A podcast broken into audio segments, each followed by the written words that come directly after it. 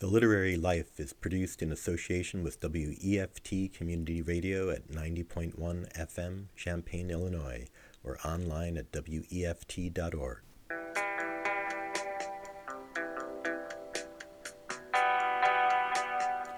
Hi, I'm Amy Hassinger, and this is The Literary Life. It's the week after the election, and I'm still reeling. It's an abnormal week in an abnormal year, and we're all standing at the edge of an uncertain future.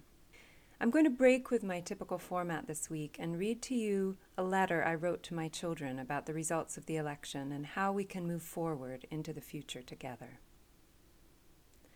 Friday, November 11th, 2016, 4 a.m. Dear Hannah and Gabe, I have been waking early these last days, filled with a hot dread in my gut that makes it impossible to sleep. A man whose presidential campaign has been characterized by hatred, sexism, racism, and the politics of rage and exclusion has been chosen to lead us. Already the hatred is bubbling earthward like a seething lake of lava. Some of his supporters are finding it permissible to harass, intimidate, threaten, and bully anyone they perceive as weak or different. In the middle of the night, their hatred, born of rage, can feel overwhelming and impossible to bear. But I must bear it, for your sake, the sake of our neighbors and friends, and for people everywhere, indeed, for the sake of the whole planet itself. The planet needs us right now to stay the course of our own beliefs, to love this world radically, and through that love, to transform it. Our planet needs us to resist becoming disfigured by rage. It needs us to remain open, to stand peacefully against hatred, to speak truthfully out of love, and to hold each other up. We can be angry, and we are, but we can't allow our anger to burn itself into hate, because hate is a self consuming flame. It will turn our hearts to ash. I keep thinking this morning of the example of your great grandma, Teddy, and how she went down to Selma, Alabama, at another time in history when it seemed hatred was ascending. There, she joined hundreds of others to march peacefully with Dr. Martin Luther King Jr. across the Edmund Pettus Bridge. Just days before, marchers who tried to cross that bridge were tear gassed and severely beaten by Alabama state troopers. Children were blasted by fire hoses in the streets. These images played across TV screens all over the country, just as images of hatred and violence are flashing across our screens today. It would have been easy for Gigi Teddy to stay where she was, cushioned by her privilege, her wealth, and her whiteness. But instead, she traveled down to Selma, where a black family hosted her and where she went to hear Dr. King speak at the Brown Chapel AME Church, and where the next morning she linked arms with the crowds and marched defiantly across that bridge to meet the state troopers waiting for them on the other side. Dr. King turned that march around that day once they reached the edge of the bridge. They didn't make it all the way to Montgomery, though later another group of marchers did.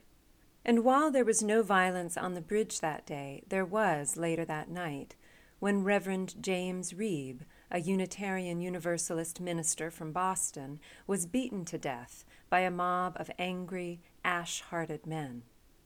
But the marchers had made their statement peacefully, nonviolently, determinedly. And in doing so, they made love and justice triumph. That movement, Dr. King's movement forever changed the course of history for good.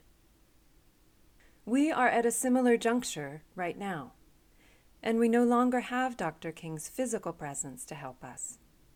But we have his shining example, as well as Gigi Teddy's, and leaders of all kinds alive today who know what is right and good and who are fighting for it.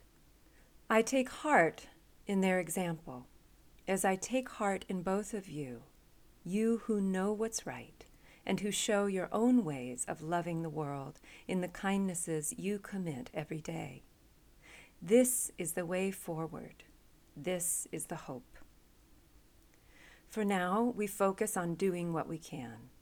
You are children and should remain children while we adults tackle the adult world. But even in your own worlds, there are gestures of peaceful resistance you can make, ways you can stand against hatred and speak truthfully out of love. You can make art and share it. You can resist bullies at school, refuse to react to their provocations. You can strengthen yourselves by being with your friends and family, singing, playing music, and just playing. And you can continue to learn by reading, listening, and thinking for yourselves. Finally, you can dream about the world you want to create and about how you will bring your own gifts to help make that world a reality. Meanwhile, Dad and I will be working to do what we can to bless this world in our own way. For as long as we live, we will protect you, love you, and do our best to guide you. Your loving goodness shows us the way. Dr. King once said, The moral arc of the universe is long, but it bends toward justice. To this I say Amen, which means so be it. Together we will work to make it so. With all my love, Mom. Thanks for listening to The Literary Life. Please write with any comments or questions. You can reach me at www.amyhassinger.com.